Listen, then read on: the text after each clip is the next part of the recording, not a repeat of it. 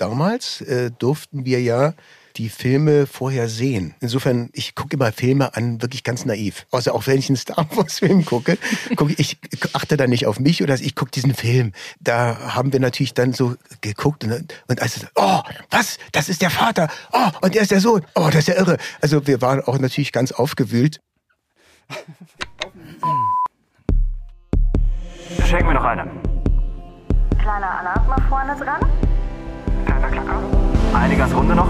Vorne war ein Geräusch. Ein bisschen unsauber.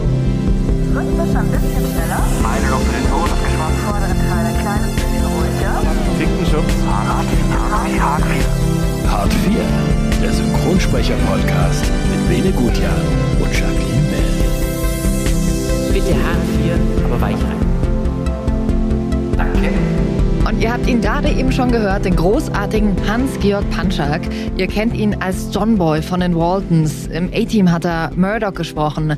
Star Wars Luke Skywalker, Mr. Smithers aus Simpsons, in Family Guy hat er mitgesprochen. Also die Liste seiner Synchronrollen ist ziemlich lang und mit ihm werden wir gleich quatschen. Eine Legende, kann man wirklich so sagen. Ich, ich durfte auch mal Luke Skywalker sprechen als Chris von Family Guy. Und zwar hat mal George Lucas, also der Regisseur von Star Wars, der ist der größte Family Guy-Fan aller Zeiten und hat dem Team von Family Guy alles geschenkt. Alle Recht hat gesagt, nehmt mir die Musik, es ist mir wurscht und alle Zitate ist mir ganz egal. Und dann wurden wirklich, hat Family Guy so Star Wars Parodien gemacht. Also wirklich krass. Und da war eben Chris Griffin, war eben Luke Skywalker. Und wie hat sich's für dich angefühlt? War unglaublich, wirklich. Ich habe immer noch ein, ein, ein, Ja. ja. ein schönes Gefühl. So, wir kommen ganz schnell zu unserem. Was für eine Scheiße. Der Take der Woche.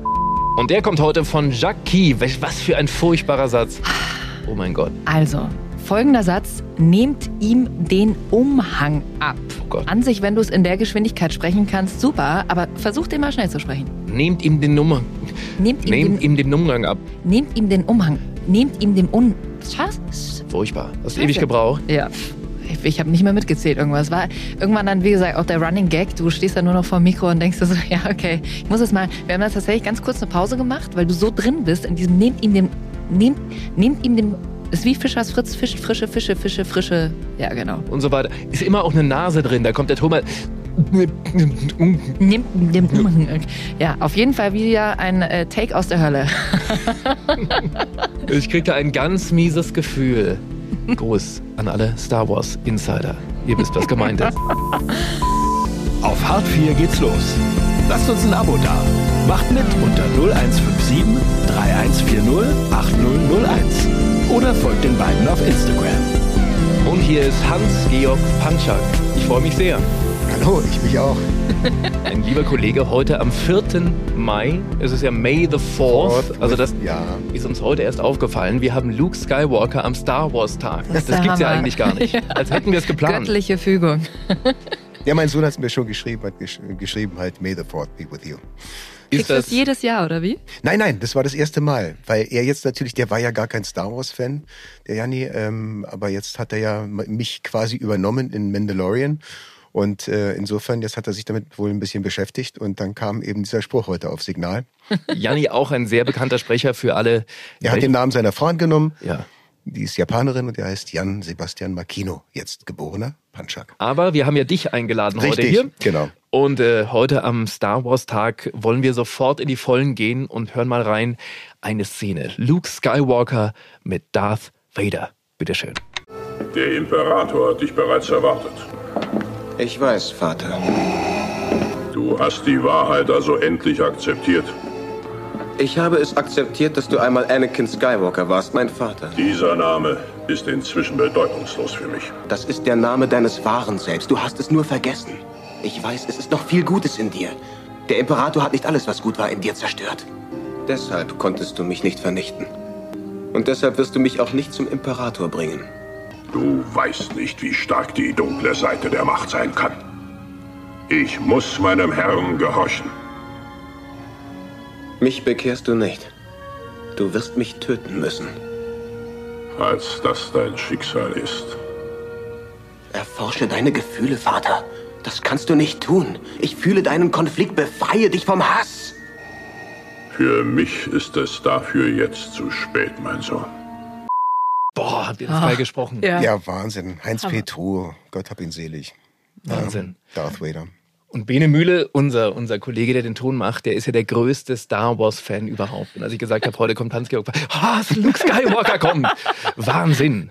Also diese, diese, diese Herzen, die dir entgegenspringen, das bist du gewohnt, ne? Dein Ja, durch die Convention mittlerweile. Das äh, habe ich aber in jedem Podcast schon erzählt. Ich glaube, wer sich den anhört, der wird das wahrscheinlich schon wissen. Ich mache es ganz kurz. Ähm, wir haben damals die Thorn-Trilogie aufgenommen mit Oliver Döring, war eine Hörspielreihe Reihe und wurden zur letzten Jedi-Con nach Düsseldorf eingeladen. Ich habe ja mal solche Probleme. Ich habe ja gesagt, ich bin so ein Mensch, ich in der Gegenwart. Ich glaube 2013, 2014, 2012. 13. In in, ah, du weißt es, 2013. Und ähm, da waren wir das erste Mal, Susanna Bonasiewicz, die die äh, Leia gesprochen hat. Ähm, wir waren also mit Oliver da eingeladen und der Ila äh, Panke, die unsere Produktionsleiterin war. Und wir hatten natürlich alle riesen Schiss. Wir haben gedacht, ui, ui, ui, ui, ui, da sind die ganzen Nerds, die kennen jeden Satz, die wissen alles. Und dann kommst du und hast den Film zweimal angeguckt. Ui, ui, ui, ui, ui. Und das ist auch schon 20 Jahre her. Also haben wir alle wirklich so sekundärliteraturmäßig haben wir dann, Susanne und ich haben uns den Film nochmal, die, die drei Filme nochmal angeguckt, Folge 4, 5 und 6, damit wir nicht die ganz großen Idioten sind, haben aber trotzdem ziemlich Bammel gehabt. Das glaube Und dann sind wir da hingekommen und die Leute waren nur positiv. Und das Tolle war immer, wenn wir irgendwas nicht gewusst haben, ja, nein, nein, da hat der äh, Luke hat das und das gesagt und die Lea hat das und das und so. Ja, und die wussten alles, aber die waren nie so, mein, seid ihr blöde oder was? Sondern es war immer so ein, ach nee, nee, ihr wisst es nicht, wir, wir können es euch sagen, wir können es euch sagen. Und wir haben nur in strahlende Gesichter geguckt, in lachende Gesichter. Das war ein Wochenende. Und seitdem sind wir alle immer gerne auf irgendeine Convention, ob es die Norris Force Con ist oder in Speyer die äh, Science Fiction Convention, die jetzt natürlich alle leider ausgefallen sind. Aber die kommen wieder und äh, dann werden wir auch noch mal dahin gehen, wobei jetzt natürlich jetzt der große Hype nach dem neunten Teil äh, wird es sich wahrscheinlich ein bisschen abschwächen. Aber es gibt halt immer wieder die Leute. Eine, eine Geschichte kann ich erzählen. War ich mit Dominik Auer, der, äh, wie heißt, Paper Moon heißt es nicht. Irgendwie gibt es so eine, so eine Serie. Ich, Sailor Moon? Sailor Moon. Sailor Moon, da spricht er Sailor eine Moon, große natürlich Rolle. ein Riesen-Anime. Ja, genau. Ich, Ja. ich gucke ja selten sowas. Ja. Und ähm, er, weil Science Fiction Con war, er und wir äh, und ich wurde eingeladen. Und dann hatten wir, das fing an einem Samstagvormittag an und wir haben da um 10 Uhr hatten wir so ein Panel, wo dann 300 Leute saßen und da haben wir so ein bisschen erzählt, so wie wir jetzt hier so miteinander reden. Und dann war das so eine halbe Stunde geplant und dann sollten wir eine Viertelstunde später äh, in die große Halle äh, vor diese große äh, Landebasis. Das ist, hier müsste man nach Speyer äh, fahren, wirklich zu diesem Technikmuseum. Da hängt wirklich ein Space Shuttle, da hängt ein Jumbojet. Das kann man sich überhaupt nicht vorstellen. Krass. Und ähm, in dieser großen Halle vor der Mondlandefähre, da haben wir dann gesessen und sollten Autogramme geben. Und wir waren aber noch in dem anderen großen Raum und haben da mit den Leuten natürlich hinterher noch so ein bisschen an der Bühne gequatscht. Und dann kamen so die, die äh, quasi Produktionsmanagerin und sagte, "Lu, Lu, Lu, komm, komm, komm, komm, komm, ihr müsst zu den Autogrammen. Ich sag, ja, ja, die, die zwei Leute können ja. Entspann Was, zwei Leute? Und dann sind wir da hingekommen und ich übertreibe, ich habe Fotos gemacht, weil ich es nicht geglaubt habe. Es waren ungefähr 90 Meter Sechserreihe. Wir Mi- haben, Michael wir haben keine Dimension. Mittagspause gemacht, wir haben die ganze Zeit durchgeschrieben. Wir haben nicht nur geschrieben, da waren dann die äh, kostümierten äh, äh, Stormtrooper, die von der äh, Five of First äh, Ja, German klar. Garrison, die haben das eingeteilt, so richtig so, weißt du, so wie äh, äh, Türsteher. wurden immer so fünf Leute, wurden immer durchgelassen, dann wieder Stopp. Und dann Wie die. Schweizer Garde. Ja, wie die Schweizer. Garde, genau, so kam uns auch ein bisschen vor. Es war, war, war wirklich lustig. Und dann haben wir es halt immer auch Zeit gelassen. Dann kommen die Leute halt mit alten Schallplatten, mit, mit äh, Büchern. Und dann stehen sie vor dir und sagen, Sie sind die Stimme meiner Jugend und wissen Sie, mein Vater hat mich immer geschlagen und ich habe immer gedacht, ich mach's wie Luke, wenn ich groß bin. Sag ich, ist gut, ist Wow. gut, ist gut. Also du kriegst also ganz wahnsinnige Emotionen damit und merkst plötzlich, was wir wissen, ihr seid vom Fach. Wir machen unsere Jobs, wir gehen durch drei Studios am Tag. Jetzt ich nicht mehr so sehr, aber so war es ja immer. Und äh, man, man weiß nach einer Woche nicht mehr, was man letzte Woche synchronisiert hat. Und plötzlich merkst du, wie bestimmte Rollen für Leute was bedeuten. Richtig bedeuten, richtig existenziell bedeuten. Und wie du, ohne es zu ahnen, irgendwie jemanden so einen, so einen Guide-Track für sein Leben vielleicht mitgegeben hast oder so, völlig natürlich un, unbeabsichtigt und un, unreflektiert. Und das, das geht schon nahe, das geht schon nahe. Das glaube ich. Also dieses, das, das, was fühlt man in dem Ja. Moment, wenn du das, also Äh, bist du da sprachlos? Ich krieg da Pippi den Augen. ja. Also ich war, ja, schon, auch wenn ich drüber nachdenke, wir haben, ach, wir haben ganz emotionale Sachen. Wir haben Leute in den Tod begleitet. Wir haben, oh, die große Wie? Star Wars Fans waren. Wie? Wir haben dann für einen, haben wir der, der auch an Krebs erkrankt war, 28, Felix. Und äh, dann, der hatte dann einen großen Wunsch, er würde einmal gerne ein Lichtschwert in der Hand halten. Und durch die Convention haben wir natürlich äh, Kontakt zu, zu den Leuten von Saber Project. Und äh, der Markus, der baut diese Dinger, kosten 400, 500 Euro. Und die, mit denen kannst du auch richtig kämpfen, die gehen nicht kaputt. Und dann habe ich mit denen gesprochen, dann sind die auch dahin gefahren. Ich muss, ich muss dazu sagen, ich bin von Bayern, auf dem Rückweg von Hamburg bin ich da vorbeigefahren. Das war, äh, glaube ich, in Richtung Fulda. Und der Markus war in Saarbrücken oder der ist dann extra auch hingefahren und hat dem Felix dieses äh, Lichtschwert gebracht. Und er sagte halt, er, er möchte es nur geliehen, er möchte es einmal in der Hand halten, aber das liegt jetzt bei ihm mit im Grab. Ne? Und solche Sachen, wenn du sowas erlebst da, oder von Jamie, der, der eigentlich dem Tode geweiht war und äh, 2017 war das, glaube ich, auf der auf der Speyer Convention und dann hat man mich gebeten, ob ich ihm irgendwie eine kleine Nachricht schicke. Und ich wusste gar nicht, wie alt er ist zu dem Zeitpunkt. Ich habe gedacht, der ist so 14 oder was. Und da kannst du natürlich nicht irgendwie, wenn der weiß, da ist, hat jemand Leukämie und wird es wahrscheinlich nicht schaffen jetzt. Und dann, ja, was sollst du da sagen? Nicht, mhm. alles wird gut, die macht es mit dir oder so einen Scheiß kannst du nicht machen. Nee. Und dann habe ich ihm irgendwas gesagt. Wir hatten damals schon, wussten wir, dass der achte Teil, glaube ich, also es stand jedenfalls eine Synchronisation dieser neuen drei, äh, drei Teile an. Und dann habe ich gesagt, hallo Jamie, ich habe gehört, dir geht's jetzt nicht so gut. Hier ist die deutsche Stimme von Luke Skywalker. Und äh, ähm, ich hätte eine Bitte. Wir machen jetzt einen neuen Film und der kommt dann am 14. Dezember in die Kinos. Und ich würde mich wahnsinnig freuen, wenn du dir das angucken könntest. So, das war die Nachricht. Mhm. Dann habe ich, ich habe mittlerweile Kontakt zu den Eltern äh, und äh, er hat sich das wohl zigmal angehört und es war nicht der einzige Grund. Ich muss dazu sagen, das war ein ganz kleiner Baustein. Der größte Baustein war das, ich habe ja am Anfang gar nicht gewusst, was da passiert. Da hatte die German Garrison auf dieser Convention hatte ihn eingeladen. Die hatten das schon gewusst. Da haben die gesammelt, haben ihm einen Helm, der kostet 3000 Euro oder was, haben ihm einen Helm besorgt, You are our, our little hero, haben da, gibt's ganz große Bilder von und, und eine große Leinwand. So fing das Ganze an auf so einer Abendessen. Ich hatte das nicht mitbekommen. Das ist ein Riesengelände, das mhm. läuft alles parallel. Und bei dem Abendessen hat jemand ihm gesagt, würdest du hier auch unterschreiben für den Jamie? Sag ich, ja, was ist das, ein Fan? Ja, das ist so und so, hat mir erklärt. Sag, na klar, war so eine riesengroße, so 20 Meter Leinwand, ne, haben wir unterschrieben. Und dann kam das eben mit dem Sprechen. Und dazu muss man sagen, die Ärzte hatten ihm eigentlich nicht mehr, mehr als sechs Wochen gegeben oder so. Und das, wenn das jetzt 2017 war, ist er dann gestorben, glaube ich, im März 2019. Also der hat noch fast zwei Jahre überlebt.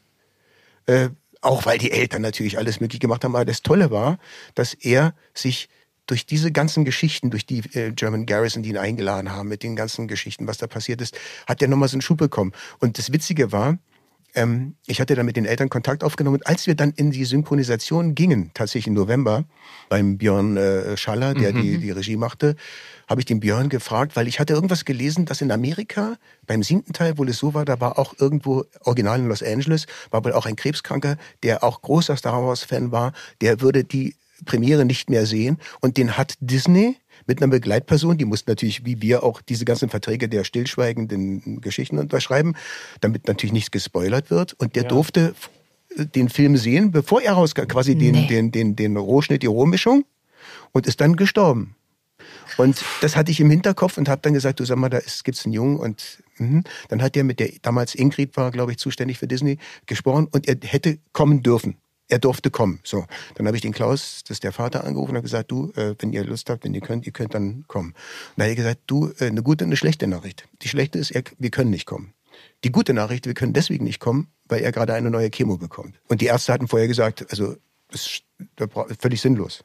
Und es hatte wieder Sinn gemacht und die hat ja zumindest wieder dazu geführt, dass er nochmal wieder länger gelebt hat. Gut, das ist jetzt alles sehr tragisch und ähm, weil er hat es ja dann doch leider nicht geschafft, ganz makaber die, diese Typisierung, die haben dann, glaube ich, einen Tag bevor er gestorben ist, haben sie einen in England gefunden. Nee.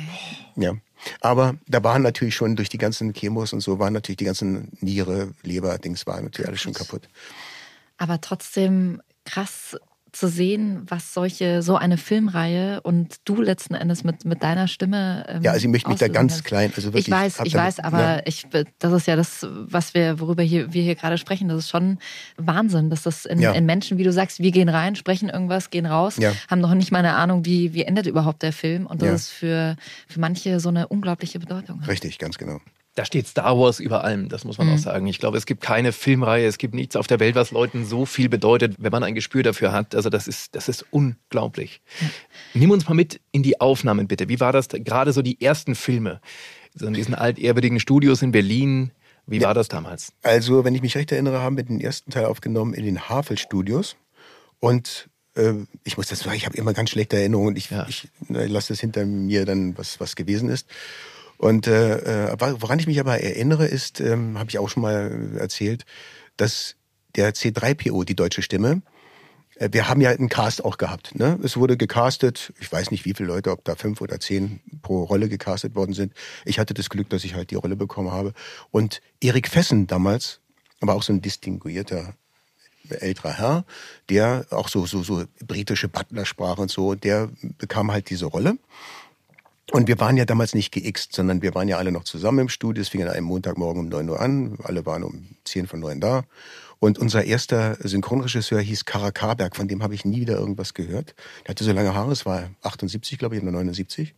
Und es war die Zeit äh, mit äh, Martin Schleier, mit der Roten Armee-Fraktion und so weiter, mit den Anschlägen. Und der Erik Fessen hatte so diese Art, nicht nur von der Ausstrahlung her, sondern er war auch konservativ. Er war nicht rechts, aber er war sehr konservativ. Und dieser Kara Karberg war extrem links.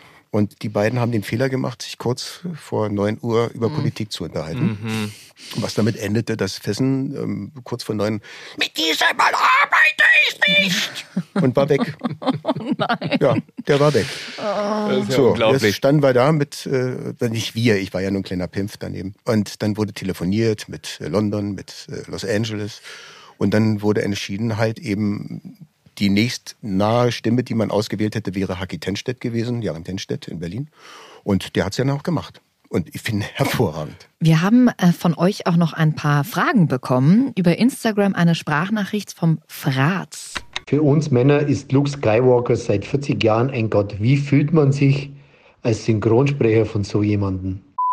Ja, ich glaube, ich konnte es mit den Geschichten, die ich gerade erzählt habe, äh, ganz gut schildern. Ähm, das Prinzip des Synchrons, also wir alle, die wir ernsthaft diesen Beruf äh, ergriffen haben, versuchen immer unser Bestes zu geben.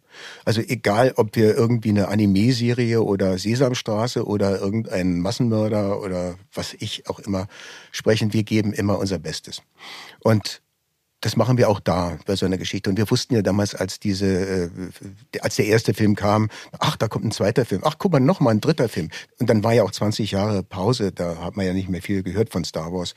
Ähm, da gab's ja, ich wusste gar nicht, dass es sowas wie eine Fangemeinde gibt. Insofern ist das eine outstanding Geschichte mit diesem Luke Skywalker, weil eben, was ich erzählt habe vorhin mit dieser Jedi-Con, wo wir dann mit den Fans in Kontakt traten. Das, erste, das ist die einzige Rolle, mit der ich quasi mit Fans in Kontakt trete. In alle anderen Sachen, ob das der Quakemeyer ist oder sowas, da gibt's mal irgendwie eine WhatsApp-Nachricht oder irgendwie eine Frage, ob er mal was einsprechen kann oder sowas. Aber das ist das Einzige, wo man wirklich die Leute trifft. Und insofern, und wie ein Gott fühle ich mich, weiß Gott nicht. Aber es ist natürlich, ähm, also ich könnte mir auch mal vorstellen, wenn du sehr jung bist, so Justin Bieber oder sowas, und, und dann alle Leute dich anhimmeln, dass du dann ganz schnell den Boden verlieren kannst. Oh ja. Und äh, zum Glück war ich schon weit über 40, also als das, oder wie alt war ich? Weit über 50, als, als diese Jedi-Con war. Nee, weit über, ich war gerade grad 50, glaube ich, 51. Ja. Und deswegen, da ist man dann schon gesettelt und da hatte ich ja schon, ich habe ja als Kind mit acht Jahren angefangen. Das heißt also, ich hatte 40 Jahre Berufserfahrung hinter mir. Dann ist man nicht mehr so gefährdet. Aber es ist schon, also es gibt mal so einen Satz von Billy Wilder. Der hat gesagt, wenn der liebe Gott einen Menschen wirklich hasst und fertig machen will, dann sorgt er dafür, dass er vor seinem 18. Lebensjahr in Hollywood Karriere macht. Okay. Ja? Und wenn du dir die ganzen, dran? ob du Christian Slater, ob du Whitney Houston oder die ganzen Stars, die, die haben alle das, wie sollen die Leute ein Michael normales Jackson. Leben machen? Ja. Ja. Sollen die nach einem Konzert, wo drei Millionen Leute Open Air ihnen zujubeln, nach Hause gehen und sagen, und dann sagt die Frau, Schatz, bringst du den Mülleimer runter? Das, das, da ist, kannst du kein normales Leben mehr führen. Das Wenn du ist mit 16, 17 kommst du ins Hotel und da liegen 15 Groupies, sagen, nimm mich mit auf dein Zimmer, dann, was soll denn dann noch kommen? Ja. Also, das ist von ist außen immer diese, diese Welt, die so schön scheint. Ja, ich würde mit keinem, mit keinem einzigen würde ich gern tauschen Nee, wollen. auf keinen Fall. Wir sprechen die lieber. ja, genau. Dann hat bleiben unsere Ruhe. Ja. Und dann äh, kam noch von der INI eine Sprachnachricht. Mich würde total interessieren, wie hat es sich angefühlt, ja, darauf zu reagieren, von Darth Vader zu hören, ähm, ich bin dein Vater. Ja, Ihnen ist es, ähm, das war schon sehr komisch, weil wir damals äh, durften wir ja die Filme vorher sehen. Ähm, insofern, ich gucke immer Filme an, wirklich ganz naiv. Also auch wenn ich einen Star Wars Film gucke, gucke ich achte da nicht auf mich oder ich gucke diesen Film. Ich finde dann die Bilder so toll und so. Und so war das auch damals, als wir diese Filme sehen durften, bevor wir angefangen haben zu synchronisieren. Da haben wir natürlich dann so geguckt und, und als oh, was? Das ist der Vater. Oh, und der ist der Sohn. Oh, das ist ja irre. Also wir waren auch natürlich ganz aufgewühlt, weil wir den natürlich auch äh, ganz emotional gesehen haben, diesen, diese, diese Vorschau, also diese, diese Vorführung. Und ähm, ja, bei der Arbeit selber ist es dann wieder was ganz anderes. Das weißt du, Bene, das weiß äh, Jackie auch. Dann, dann, du siehst den Film, du siehst den Take, diesen Satz, wenn er sagt, ich bin dein Vater, und sagst, nein, nein, schreist da rum, dann, das, du musst darauf achten, dass es synchron ist und dann hast du die Technik und dann machst du deinen Ausdruck und du machst es so drei, vier, vielleicht auch fünfmal und äh, ja, das, das ist dann nicht mehr der Moment. Der Moment war, als wir wirklich diese Vorführung hatten und dann diese Geschichte gesehen haben. Aber es gibt noch lustige Sidestep und zwar, Sidekick. Und zwar gibt es bei The Flash, gibt es auch Mark Hamill, der da den Trickster spielt. Und in, ich, da durfte ich ihn aussprechen und in einer Folge hat er also so einen Jungen rangezogen. Er ist ein sehr krimineller, er bombt ja alles weg und so als Trickster. Mhm. Und hat so einen anderen kriminellen Jungen, hat er sich so rangezogen und hat ihn immer so eingesetzt, so für ihn und so weiter.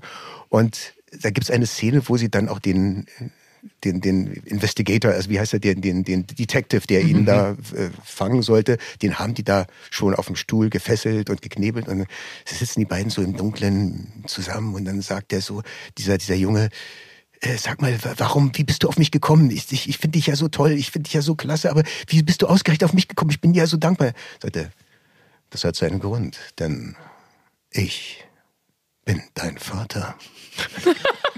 Und das sagt Mark Hamill zu diesem Jungen. Da, sind, da, bin ich, da bin ich natürlich zusammengebrochen, das ist ja klar. Sensationell. Ich glaube, Mark Hamill, also der, der Schauspieler von Luke Skywalker, der, der hat ihm mal ein großes Kompliment hinterlassen. Ist das richtig? Habe ich mal gehört. Äh, Mark Hamill, wir hätten uns fast mal getroffen in Berlin, als er, äh, ich glaube, den achten oder neunten Teil vorgestellt hat und war kurzfristig in Berlin. Ich war dummerweise mitten im, im, beim Autofahren zurück von Berlin nach Bayern, wo ich ja lebe seit 80. Und äh, dann rief äh, ein, ein Redakteur an von der Bildzeitung und ob ich denn äh, da mal rüberkommen könnte. Der wäre am Nachmittag da.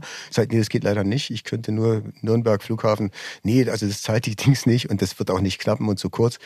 Und er sagt, nee, gut, dann hat es leider nicht geklappt. Und dann hat er mir eine SMS äh, später geschickt, dieser Redakteur, und hat gesagt, er hätte sich den Spaß gemacht, er hätte ihn gefragt, ob er denn auch zufällig seine deutsche Synchronisation kenne.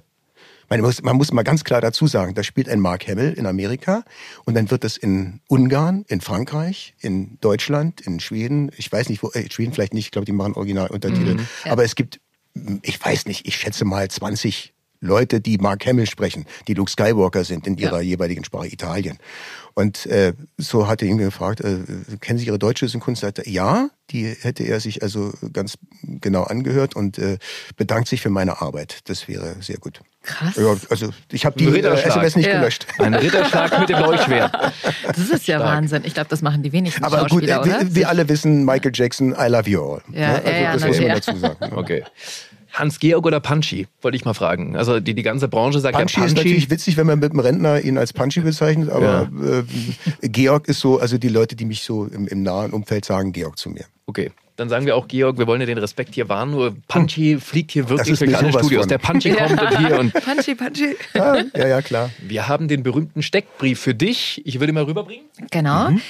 Den kannst du, wenn du willst, vorher kurz durchlesen oder du machst das Prima Vista und äh, Prima Vista, machst du Prima Vista und wenn meine Brille gut kannst uns dafür. gern ähm, diesen Steckbrief, also immer einen Satz in einer unterschiedlichen Stimmung vorlesen. Also ob das lachend, ob das weinend, eher sachlich, so. panisch, wo auch immer du dich Oh Gott. Also das ist jetzt nicht mein Text, ja? Den nee, nee, den, geschrieben. haben, den haben wir geschrieben. Ja, genau. Ich heiße Hans-Georg Panschak und habe eine der bekanntesten Stimmen des Landes. Naja. Ich bin zwar in Düsseldorf geboren, allerdings hört man unschwer, dass ich in Berlin aufgewachsen bin. Na, hört man ja, wa? Die Rebellion wurde heute wiedergeboren. Der Krieg hat gerade erst begonnen. Und ich werde nicht der letzte Jedi sein. Oh. Wahnsinn. Die Rebellion wurde heute wiedergeboren. Der Krieg hat gerade erst begonnen und ich werde nicht der letzte Jedi sein. War ein bisschen Quagmire. Ja, Quagmire ist Sehr anders. Der ist ein bisschen mehr Giggity. Die Rebellion wurde heute wiedergeboren. Der Krieg hat ja gerade erst begonnen und ich werde der Erste, werde nicht der letzte Jedi sein. Giggity, giggity, giggity. Also das wäre sowas. Oder, oder dann hätten wir Waylon Smithers, der wieder... Die Rebellion wurde heute wiedergeboren. Der Krieg hat gerade erst begonnen und ich werde nicht der letzte Jedi sein. Sehr, sehr geil. Mega. So, dann soll ich noch sagen, Luke Skywalker ist die mit Sicherheit, das ist mit Sicherheit die Synchronrolle meines Lebens. Ja, aufgrund dessen, was ich vorhin von den Convention Mhm. erzählt habe, kann ich das wirklich unterschreiben. Aber auch andere Kultfiguren wie äh, Smithers aus den Simpsons oder Quagmire aus Family Guy hatten mir ja gerade, leihe ich regelmäßig meine Stimme. Stimmt. Im Studio arbeite ich sehr akribisch und gebe mich mit Standard nicht zufrieden. Ja, das ist, äh, das ist mein Anspruch. Ja, doch, wirklich. Ich es gibt öfter mal so Situationen, was, was lustig ist. Ähm, früher habe ich natürlich, ich war, ich, ich war früher doch, als ich jünger war, doch relativ präpotent und habe es den Regisseuren nicht immer einfach gemacht, das weiß ich. Ich möchte mich bei allen hier entschuldigen. Und ähm, aber inzwischen äh, habe ich ja begriffen, dass ein Regisseur die Regie macht und äh, dass, dass ein Sprecher spricht und dass ein Tonmeister eben auf die äh, auf den auf die Qualität des, der Tonaufnahme achtet und ein Cutter eben dir sagt, ob es äh, synchron oder nicht ist. Und diese, dieses, diese Hierarchie oder, oder diese, diese Zuständigkeiten, die habe ich wirklich jetzt verinnerlicht. Trotzdem ist es natürlich so, dass wenn wir irgendwas aufnehmen, ich als Sprecher, äh, der erste, wenn ich den, den Take höre, wir kennen das ja alles, das ist ja GX, du heißt also, du machst Take 24, 28, dann gehst du auf 136, du blätterst um, da läuft aber schon der O-Ton. Da nehme ich mir heute heraus zu sagen, du entschuldige, kannst du ganz kurz noch warten, weil der Tonmeister hat keine Dispo, der weiß gar nicht, dass Ja. ich jetzt erstmal blättern muss. Also eine kleine Sekunde bitte, dann schlage ich erstmal auf, dann habe ich den Tick, dann lese ich mir ganz kurz durch, worum es geht. Und dann höre ich mir gerne den O-Ton an und dann mache ich meine erste Probe, ihr kennt ja, ihr seid ja vom Fach. So, dann, du guckst erstmal technisch. Du machst so ein Dings. Und während du diese erste Sache äh, sprichst, merkst du schon, du hast so drei Sätze. Äh, was? Die Rebellion hat gerade erst begonnen. Oh, da war ich zu kurz. Das denkst du alles unbewusst. Das läuft alles im Hinterkopf ab. Das ist nicht bewusst. Dann kommt der zweite Satz, äh, aber der Krieg hat gerade erst begonnen oder wie das war. Ah, da war ich zu schnell. Da ist, ne, und hinten beim letzten da, ja, das hat gestimmt. So, das hast du innerlich alles schon geschnitten. So, und jetzt kommt die, die Aufnahme wieder und dann sprichst du das. Und wenn du Glück hast, dann ist es also schon mal drauf. Aber eigentlich ist immer noch, sage ich mal, von meinem Arbeitsspeicher im Hirn sind immer noch 30 Prozent, die auf Technik gucken, ob ich auch hinkomme. Und dann ist es oft schon brauchbar, oder das ist die dritte, ist ja auch egal, aber dann sagt die Regie, ja, danke. Und dann weiß ich, dass ich, da habe ich noch, da ist noch was. Da könnte noch was mehr sein an Ausdruck, an, an, an wirklicher Authentizität. Und dann sage ich, entschuldige, ähm, ich, ich weiß, also ich will jetzt nicht, wenn, wenn du es gut findest, ist in Ordnung, aber ich würde dir gerne noch eine anbieten. Und dann zu 90 Prozent, ja, ja, bitte, mach. Und dann mache ich die nochmal und da wiederum zu 80 Prozent ist oft, ja, hat sich gelohnt. Also einfach nochmal so ein bisschen nach, weil sobald, sobald du diese Technik ganz vergisst und dann, weil, weil du sie weißt, du legst dich in so ein technisches Bett rein. Die Synchronität ist dann dein, dein Bett, in das du dich legst und dann kommt eben der Ausdruck. Und manchmal ist es eben leider so heute, wenn man Synchronisation hört, ich will jetzt niemanden hier schlecht machen oder so, aber man hört manchmal, es wird einfach eine zu früh genommen, sage ich mal so. Und weil du das Thema gerade vorgegeben hast, wir haben eine Sprachnachricht für dich von Matthias von Stegmann, Regisseur von den Simpsons und von Family Guy.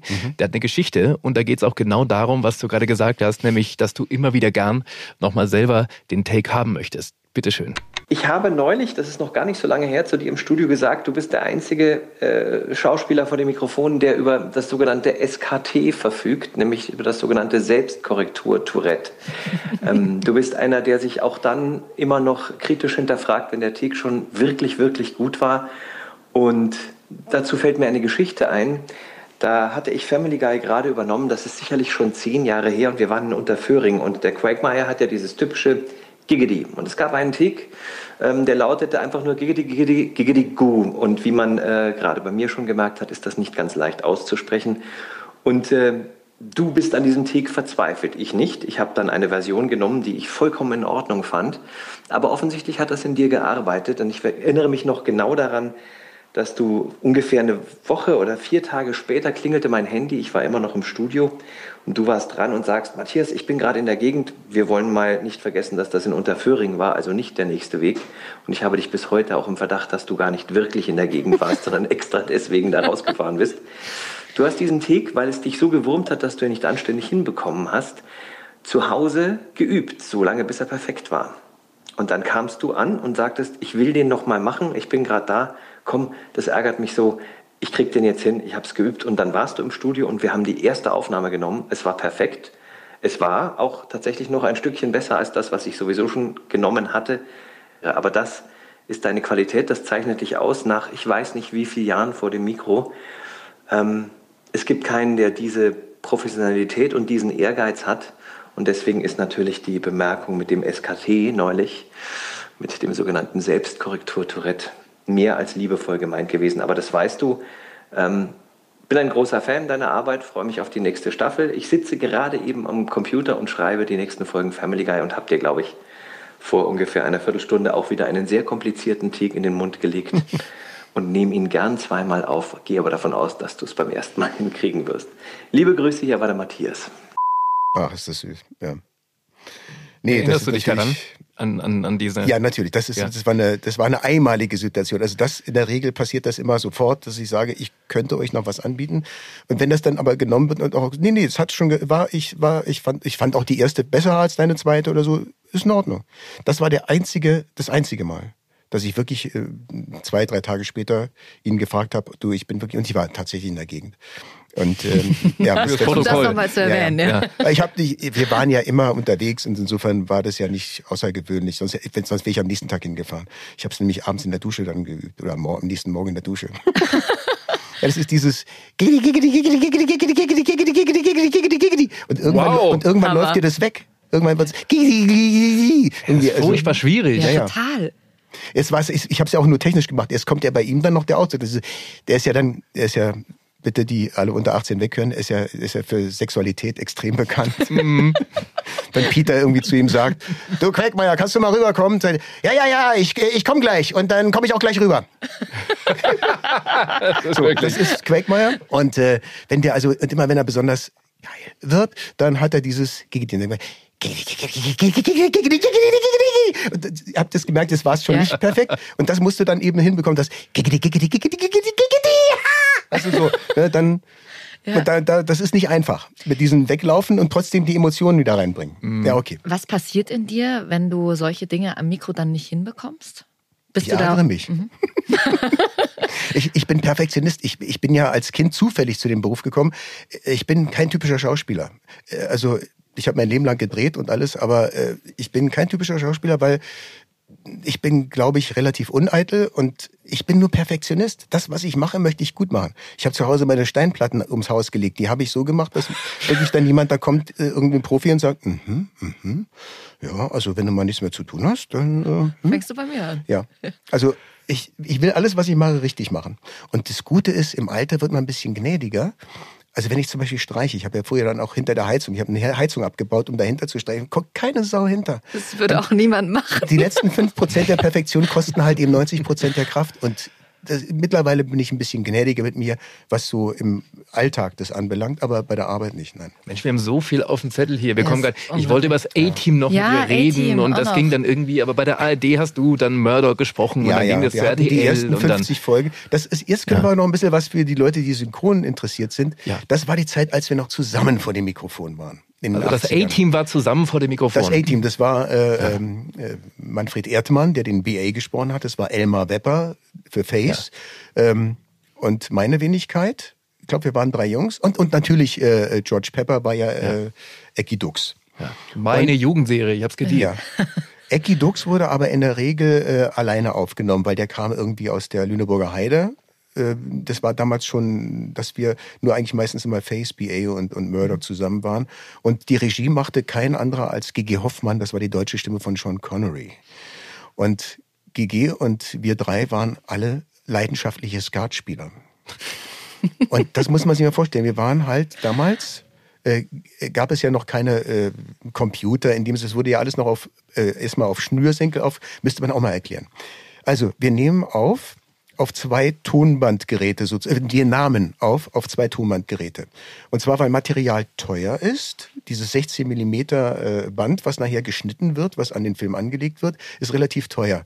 Und dann gab es dieses normale Tonband, wir nannten das Schnürsenkel. Äh, das kannte man so von diesen früher, wenn die Älteren unter uns werden noch vielleicht Tonbandgeräte früher in ihrer Jugend gehabt haben. Das waren so diese, diese kleinen braunen Bändchen. Die kosteten wenig. Und dann wurde also immer, und damals wurde es auch wirklich erstmal geübt, drei, vier Mal so ein Take. Da war auch ein Projektor oben, der, da wurde so ein Take eingespielt. Das dauerte alles sehr lange. Und dann war der Take drin, äh, dann war der Take drei, vier Mal probiert worden und dann wurde aufgenommen. Und aufnehmen war ja immer Kostenfaktor. Heute ist ja kein Problem. Heute fährst du die erste Probe mit, weil das kostet ja nichts elektronisch.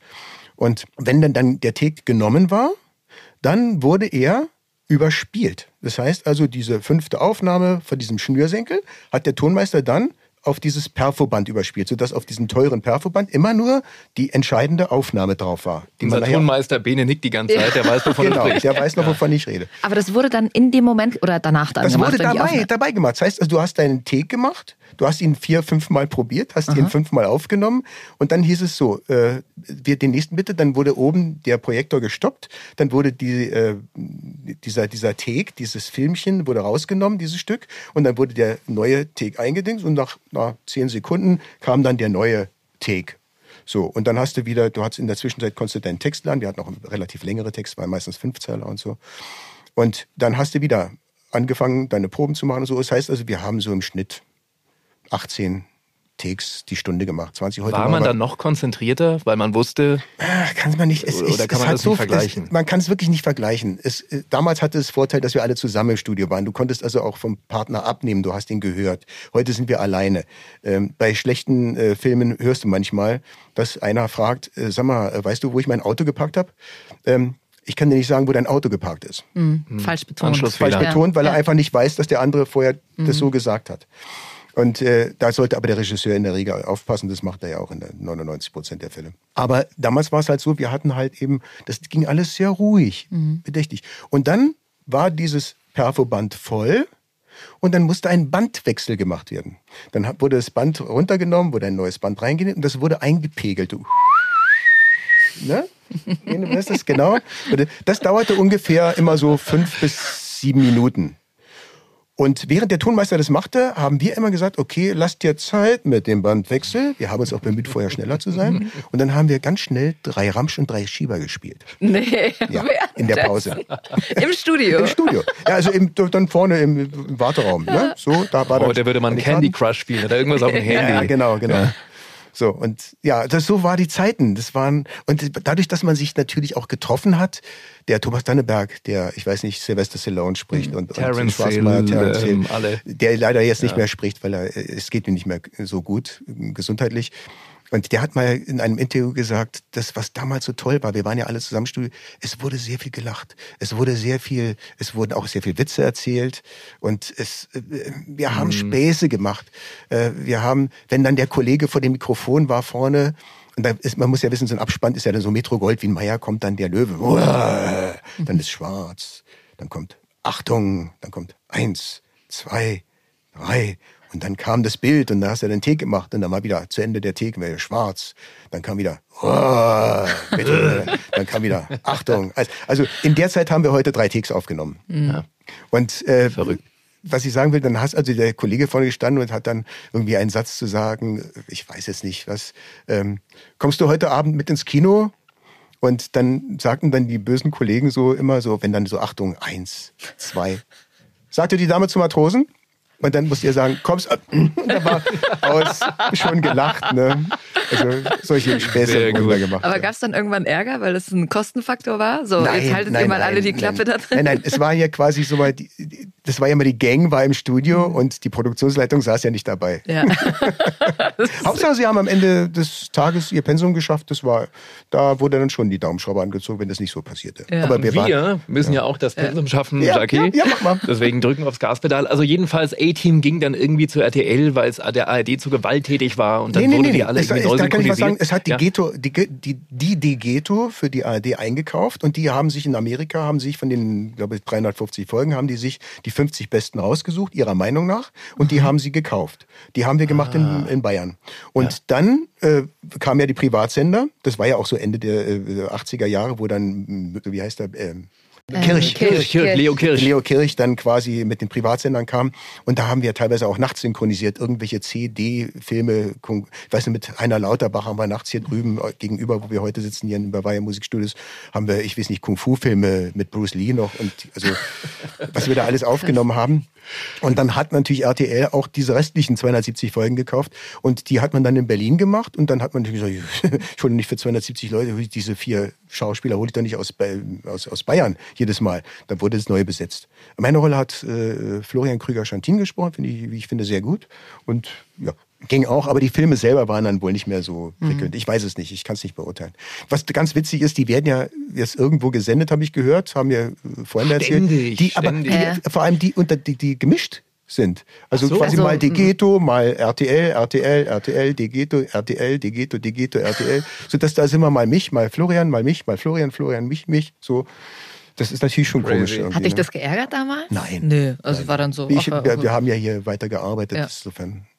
Wobei das eine coole Rolle war, der verrückte Murdoch. Ja, ja, der hat Spaß gemacht. den- Der sprach sehr schnell, was mir sehr liegt. Und äh, hat eben auch verrückte Texte gehabt. Das war, also wir haben schon sehr gelacht auch über die deutschen Texte, auf die dann kamen. Also Und äh, die Waltons, ne? Ja. Da äh, kennt ihr ähm, Hans-Georg vielleicht auch von. Gute Nacht, John Boy. Gute Nacht, Schatz. Gute Nacht. Gute Nacht, John Boy. Gute Nacht, Elizabeth. John Boy, Was willst du denn, Elizabeth? schläfst du schon? Noch nicht. John Boy? Ja, Kleines? Gute Nacht, John Boy. Gute Nacht.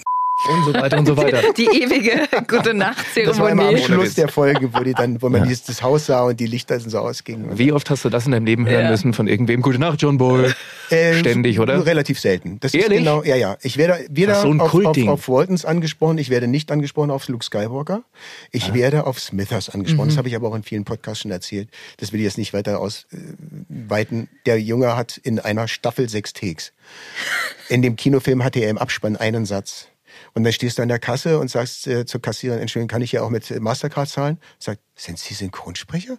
äh, ja. Äh, sind Sie der Smithers? Und das sind keine Leute, die mich gegoogelt hätten, keine Nerds oder was. Die erkennen einen an der Stimme. Wie das geht, weiß ich nicht. Rein neurologisch nicht, wie das funktioniert. Ja, krass.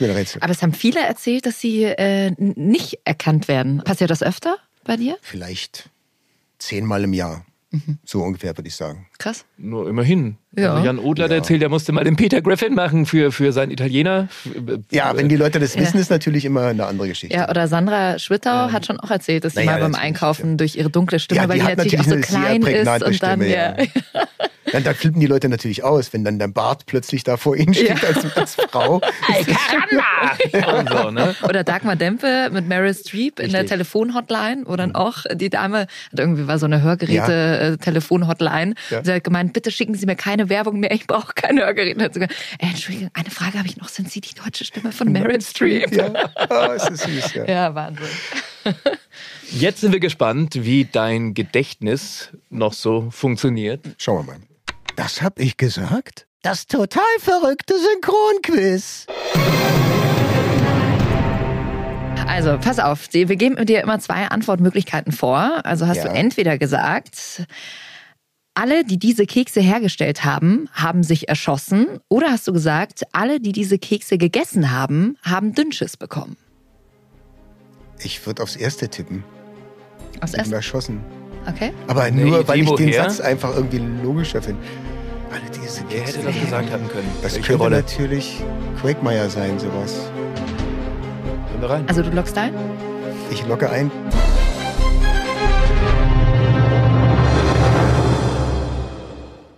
Hallo, dänische Keksfirma?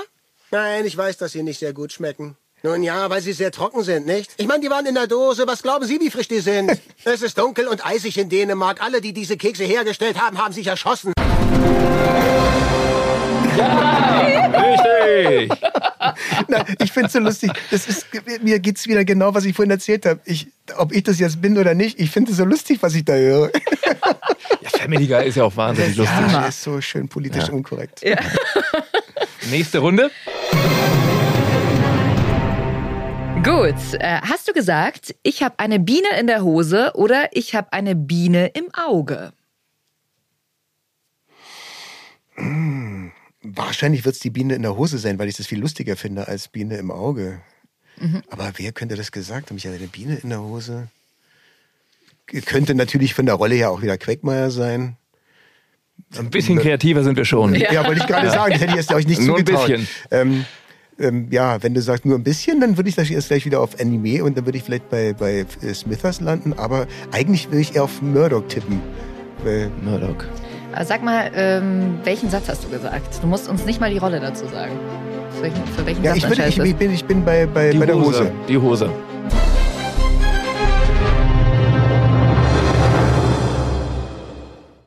Smithers, wieso schlafen Sie dermaßen ab? Ach, ich habe eine Biene im Auge, Sir. Und? Ja, ich bin allergisch gegen Bienenstiche. Da kriege ich Herzanfälle, die zum Tod führen können. Wir bewegen uns immer langsamer vorwärts. Ja, vielleicht können Sie mal vorübergehend in die Pedale treten, Sir. Völlig unmöglich. Aber ich könnte versuchen, Sie zu vertreiben. Sir, das, das ist ja nett, aber... Ah, ah. Ich bin schon, er Heiliger tot. Strohsack, wir fangen an zu scharlingern. Bringen Sie mich ins Krankenhaus. Sie müssen in die Pedale treten, bitte.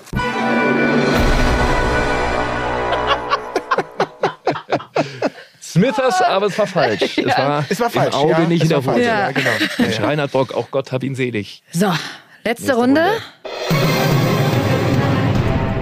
Hast du gesagt, ein Herz aus Stahl, ein Herz aus Stahl, ein Herz aus Stahl, ein Herz aus Stahl oder ein Herz aus Gold, ein Herz aus Gold, ein Herz aus Gold, ein Herz aus Gold? Ich denke, ein Herz aus Stahl, da klingelt irgendwas. Ein Herz aus Stahl.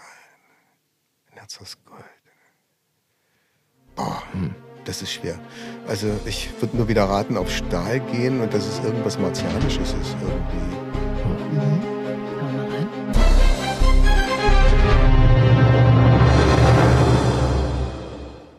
Du musst tun, was du tun musst, Junge. Mein lieber Sohn. Mein Sohn. Ein Herz aus Stahl. Ein Herz aus Stahl. Ein Herz aus Stahl. Ein Herz aus Stahl. Ein Herz aus Stahl. Aus, aus Stahl.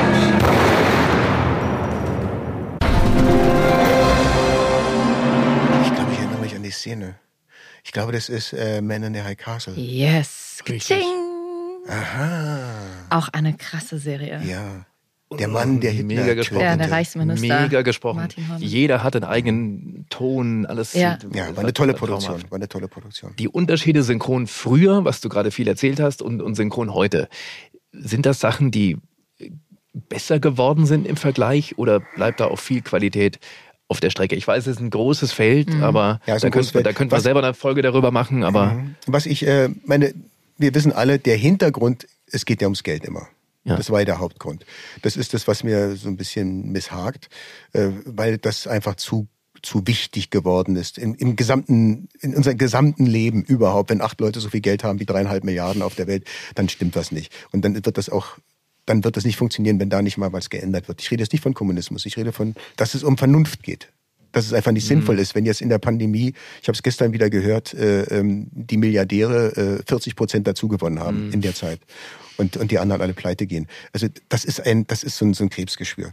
Und jetzt mal auf die Synchronbranche bezogen, wir haben ja leider im Augenblick eine große Konzentration. Es sind ja, gibt ja im Grunde nur noch drei große Firmen und die anderen leben in der Nische. Also das äh, wird mit Sicherheit auch wieder auf die Preise drücken. Es gibt ja gerade in unserer Synchron-App, gibt ja so ein, so ein, so ein ich habe es gerade, bevor ich hier reinkam, nochmal so ganz kurz überflogen. Äh, Es gibt wohl irgendein KI-System, das Originalstimmen jetzt äh, in die anderen Sprachen übersetzt Mhm. werden können. Das wird wahrscheinlich noch ein Thema. Ich habe mich sowieso gewundert, dass wir noch nicht so weit sind, dass nicht mittlerweile das alles elektronisch gemacht wird. Ich glaube, es ist aber immer noch schwer, die Emotionen Also Ja, natürlich. Also ne? es, es, ich denke mal, es ist wie bei Vinyl und, und CD und, und Streaming. Es wird wahrscheinlich eine Nische geben. Es wird wahrscheinlich für die Blockbuster wird man nach wie vor wahrscheinlich äh, Human äh, Dubbing machen. Ähm, aber Aber die können irgendwann nicht mehr davon leben, wenn sie nur noch den Blockbuster sprechen. Völlig richtig, völlig richtig. Dann werden wir die, wie in Amerika die Schauspieler, die zwischendurch eben als Kellner arbeiten. In Mhm. die Richtung äh, wird es sich wahrscheinlich entwickeln. Und die Gagen sind ja sowieso schon im Sinken, beim Drehen eklatant. Äh, ja, also ich kann nur sagen, Synchron ist wahrscheinlich nicht mehr so der, also wenn ich jetzt 10 wäre oder 20 wäre, würde ich vielleicht überlegen, dass ich auch noch irgendwas anderes nebenbei gelernt habe. So, ich denke mal, das wird doch 10, 15 Jahre dauern. Dann wird es so sein, dass die äh, Ressourcen, um Geld zu verdienen, gering, so gering werden, dass es sich nicht mehr wirklich lohnt. Weil Dokumentation zum Beispiel, die Arte zum Beispiel sitzt sehr auf Untertitel. Und äh, das kannst du elektronisch natürlich bestimmt ganz gut machen. Wenn du siehst, wie Alexa arbeitet und so, dann kannst du einfach später das in die Tastatur eingeben und dann hast du so eine, wenn es nur darum geht, was zu erklären. Einfach wie, wie jetzt das Molekül aufgebaut ist oder sowas bei Lesch's Kosmos, dann brauchst du dazu keine Sprecher mehr.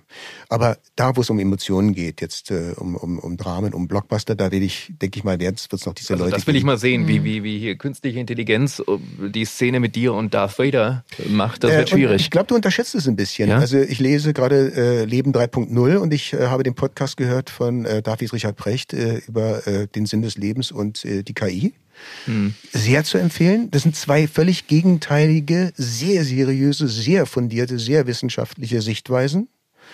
Äh, Also dieses Leben 3.0 äh, äh, hat Stephen Hawking vor seinem Tod und Elon Musk, die sagen, das ist das wichtigste Buch dieses Jahrhunderts. Kann man wirklich nur empfehlen.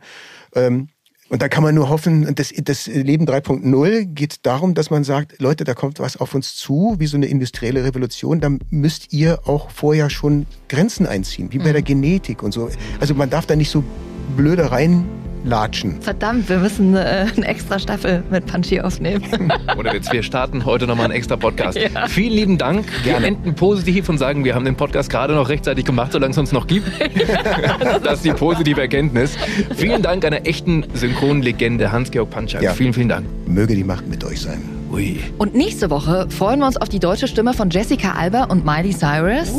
Oh yeah, Chandra Ashad. Die wurde übrigens auch schon mal zur beliebtesten deutschen Synchronstimme gekürt. Freuen wir uns sehr drauf. Bis nächste Woche.